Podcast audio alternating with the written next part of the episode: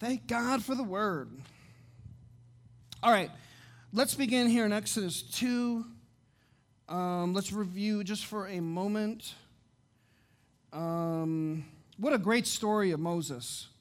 Talk about, I mean, it's just so awesome to see. I, I mean, Moses would have thought he's just an average, ordinary kid.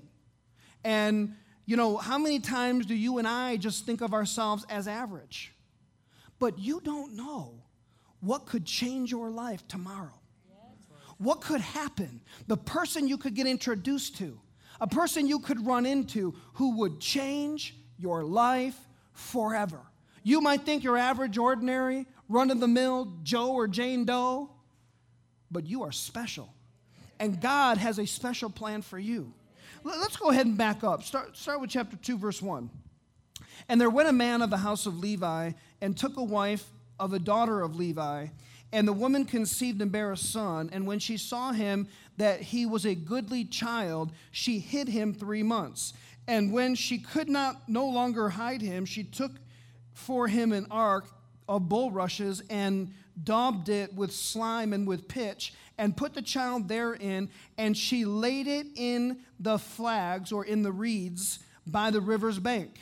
And, and his sister, this is uh, his sister is Miriam, stood afar off to know that what would be done to him.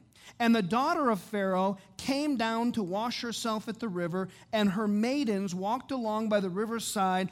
And when she saw the ark among the flags, she sent her maid to fetch it. Now, do you think it was an accident that Pharaoh's sister happened to be down there? Get over it. There are no accidents in life. Sometimes we think that there's just an accident or, or just happened to happen or, or all this kind of stuff. Man, there is a plan and a purpose. God Almighty knows what He's doing. Now, not everything is according to His perfect will. But there are things that when God sees them coming, He then gets involved and things will happen and turn and twist so that it can happen for what he wants to have happen. See, that's what Romans 8:28 is talking about. And we know that all things work together for the good to those who are the called, who love God, who are the called according to his plan. And the verse before that talks about praying in the Holy Ghost. That's why praying in the Spirit is so important. Because when you pray in the Spirit, you give God authority to move in your life and move in someone else's life. Your prayers are being answered. He had compassion on him and said, This is one of the Hebrews' children. Verse 7 Then said his sister, now notice compassion. You should probably underline that. Because compassion comes from God. Compassion comes from the Spirit of God. Can God give a heathen compassion? Oh, yeah. You ever had favor on your job just out of the blue or favor at school or somewhere else and it just came out of nowhere and you know this person ain't living like a Christian? Well, who do you think gave you that favor? God gave you that favor. Do you remember Jesus when he healed the sick? Why did he heal the sick? He was moved with compassion. That's a way the Spirit of God will move. So the Spirit of God moves on, on these folks and, and they get the Hebrew, they, they get Moses. Verse 7. Then said his sister to Pharaoh's daughter, Shall I go and call thee a nurse of the Hebrew? Now, now check this favor out. What, Watch what happens here. Um, and the maid, uh, let me back up, verse 7. Uh, his sister of Pharaoh's daughter, shall I go and call to thee a nurse of the Hebrew women? So back then, and even sometimes today, uh, mothers who have been nursing, they will not only nurse their child, but they can also nurse other children. As a matter of fact, there's a large organization that collect mother's milk, breast milk from mothers, and they, uh, they bag it, they freeze it, and they send it to Africa to, to young children, and especially like children uh, that have AIDS and other type of diseases because mother's milk contains inside of it so many immunities that it will actually that milk will immunize a child for six months from all viruses and diseases isn't that amazing so they're looking for, for a woman to nurse this baby that Pharaoh's sister gets. Verse 8 And Pharaoh's daughter said to her, Go. And the maid went and called the child's mother. So Moses' own mother was the one that was allowed to nurse him. Talk about God. That's a miracle. And Pharaoh's daughter said unto her, Take this child away and nurse it for me, and I will give. Now, now the mother, she gets actually paid to breastfeed her own child. Talk about supernatural provision. And the woman took the child and nursed it. And you know, Pharaoh didn't pay cheap. Are y'all with me? And the child grew, and she brought him unto Pharaoh's daughter, and he became her son. And she called his name Moses. You know what Moses means? It means drawn out. And she said, Because I drew him out of the water. You could almost call yourself Moses, because you are someone who God has drawn out to fulfill his purpose in your life. Praise God. And it came to pass in those days when Moses was grown and he left out of his brethren and took of their burdens that he spied an Egyptian smiting a Hebrew, one of his brethren. And he took this way and that looked this way and looked that way. And when he saw that there was no man, he killed the Egyptian and hid him in the sand. And when he went out of the second day, behold, two men of the Hebrews strove together, and he said to him that did the wrong, Wherefore smitest thou thy fellow? In other words, why'd you kill one of your own Egyptians? And he said, Who made you a prince and a judge over us? Do you intend to kill me that thou, as thou killed the Egyptian? And Moses feared and said, Surely this thing is known. So, what was happening? Moses finds out that he's a Hebrew, he's raised an Egyptian. Finally, there's a day where, where it becomes so big inside of him that he is a Hebrew and he wants to now protect other Hebrews, protect other Hebrews, protect other Hebrews. What kind of calling does that sound like? A shepherd. What does a shepherd do? Protects the sheep. Well, what is a pastor? A pastor is a shepherd. Well, what was Moses being raised up to do? Moses became a pastor over 3 million people. Do you realize that? He was called to be a pastor over all of those people. But right now, that call becomes big inside of him. Even from his youth, there's that direction, that calling on the inside. Are you listening to me? I, I don't know if I told you last week or not, but recently there was a woman who was asking my wife and I for counsel, and she was saying, she's a young woman, 22 or 23, and she was saying that she, she wants to know what God has called her to do. Would I please pray for her? And she said she's been to these seminars and she's been through layperson's class and she's been through personality counseling and all of this. And she said every one of them says that I'm very gifted in administration, but I don't know what I'm called to do. So I told her what to do and pray and seek the Lord and so on and so forth. And then I said, Well, did you ever consider that maybe God's called you to administration? Because everything is pointing toward it, and on the inside, that's what she enjoys doing. See, sometimes exactly what you're supposed to do is so much closer than you realize. But sometimes we're looking out for something spectacular. But understand that God is not in the spectacular, God is in the miraculous. Amen. Go to uh, Ecclesiastes for a moment.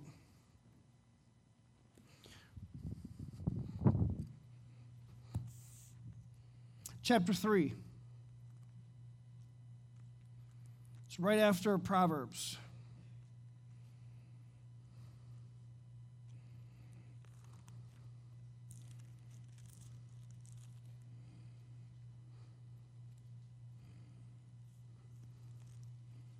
We're coming back to Exodus. If you have one of these little things, you could stick this in Exodus, go to Ecclesiastes, and look at verse 11. He or God hath made everything beautiful in his time. Also, he hath set the world in their heart so that no man can find out the work that God maketh from the beginning to the end. Did y'all find Ecclesiastes 3:11? So notice here, this word world actually means eternity. He hath set eternity in the heart of man. He hath set your plan, and his plan and his purpose for your life inside your heart. So that it's not a man that can show you, but it's God that has to show you. Are you getting this now? See, a man can help exhort you to hear from God. A man can help exhort you by giving you the word. Isn't that what I'm doing today? But I can't spell out God's plan for your life because only God can show you. Amen? That's why when we read in Jeremiah 29 11, he says, I know the plan that I have for you. Then verse 12 says, And when you seek me with all your heart, you'll find it. So you have to seek God to find it. But again, and just like I told this young lady, I said it doesn't have to take very long. And I gave y'all my testimony last week when I, when I got before God and I said, Lord, I'm sick of screwing around. What do you want me to do? And I got serious with God. And I set out to, to fast and pray for three days. But in the first six hours of seeking the Lord, He clearly spoke to me. He said, Go to Word of Faith, go to the Bible Training Center. And I knew that I knew that I knew. Guess where I was three days later? At Word of Faith. First person to have my application into the Bible Training Center that year. Amen. Why? Because I was done screwing around. I'm going to now do what God wants me to do, period, end of story. Why? Because everything else is empty, everything else is vain, and it's not worth doing nothing but serving the Lord. And then what happened in my life as I became obedient? Blessing after blessing after blessing after blessing. I celebrated six years of marriage yesterday. Amen. I got a beautiful five year old and a beautiful two year old, and God has been good to John Ward. Amen. And I know he's getting gooder and gooder. And you know what? And you know this, but I'm going to say it anyway. God is not a respecter of persons. He's not going to bless one person more than another because of whatever reason. God's a respecter of those who are his children and they believe in him. Praise God. Go to uh, Acts 17. I see I'm not going to get too far today, but I believe that we're going to get what we need. Isn't that what we prayed for? This was supposed to be a one day message. It's turning into a five part series. Acts 17 26. Bishop used to, Bishop used to say, he'd hear, he'd hear preachers tell him, you know, well, I only got a 20 minute sermon. And Bishop say, he'd say, he's out. And if y'all know Bishop, he said, I don't know how any preacher can ha- cannot have more than 20 minutes stuff, 20 minutes of word to speak. Because you get the word in you, and you got the Holy Ghost, and He'll take you in so many different directions. I mean, God can drop in you a 30 minute sermon in just about a half a second. Bam! Glory to God. I've had times where I've come out with notes and never even got to any of it. Hallelujah. Why? Because you're not supposed to minister out of here, you're supposed to minister out of here. Amen. Acts 17, verse 26. And he or God hath made of one blood. Who's that one blood? Well, actually, Adam. Because God made Adam and he placed him in the garden that God had made. You remember that? He hath made of one blood all nations, or ethnos, which is ethnic groups. Do you have the Weymouth trans- translation there? W E Y, Weymouth? No? He hath made of one blood all ethnic groups of men to dwell on all the face of the earth. Now, notice this, this is really important. And hath determined the times before appointed and the bounds or boundaries of their individual habitation or their residence. How many have, ne- have never seen this verse before? Put your hand up. Come on, I just want to see. Half of you. Let's read it again. And hath made of one blood all ethnic groups. What does that mean? Every color, race, creed, and tongue. Every ethnic group of men to dwell on all the earth. And God determined and preset the time, what year they should be born, what month they should be born, what city they should. God determined Jessica is going to be born at this time, in this place, of these parents, in this region, with these neighbors. This will be her teacher. These will be the people that will come into her life. This was what's going to happen before appointed. We read it last week in Ephesians. Let's look at it again, real quick. Hold your place in Acts. Go to Ephesians 1 real quick. Hurry up, hurry up, hurry up, hurry up. Faith cometh by, and hearing by. That's why you got to put the word in front of your eyes, put it in your ears, put it in your mouth. Acts 1, uh, Ephesians 1 5, having predestinated us. What did God do? predestinated you. What does that mean? He thought about you before you were even a sperm or an egg. Before your parents even thought about, before they were even in puberty. God thought about you. He already planned you. He already knew about you. He already saw what color hair you were going to have. He already saw how much hair you were going to lose by the time you turned 28. Come on. He saw everything and knew everything about you. He knows what he's doing. And what he is doing is good. It's good, good. Triple O, good. Unto the adoption of children, this word adoption means placing of a son. He placed you as a son. Son is neither male nor female by Jesus Christ to himself according to the good pleasure of his purpose. Purpose. God does everything on purpose. Nothing is by accident. Say, nothing is by accident. Say it again. Nothing is by accident. Say it again. Nothing is by accident. Nothing catches God off guard. Nothing surprises God. Nothing. You might have a need right now. And you might think it's so big. God already knew about it. He knew about it 10,000 million quadrillion years ago. He knew it from the dawn of eternity. And because he knew it, he already prepared provision for it. He's Jehovah Jireh. He's the God that precedes and the God that proceeds. You know what proceed means?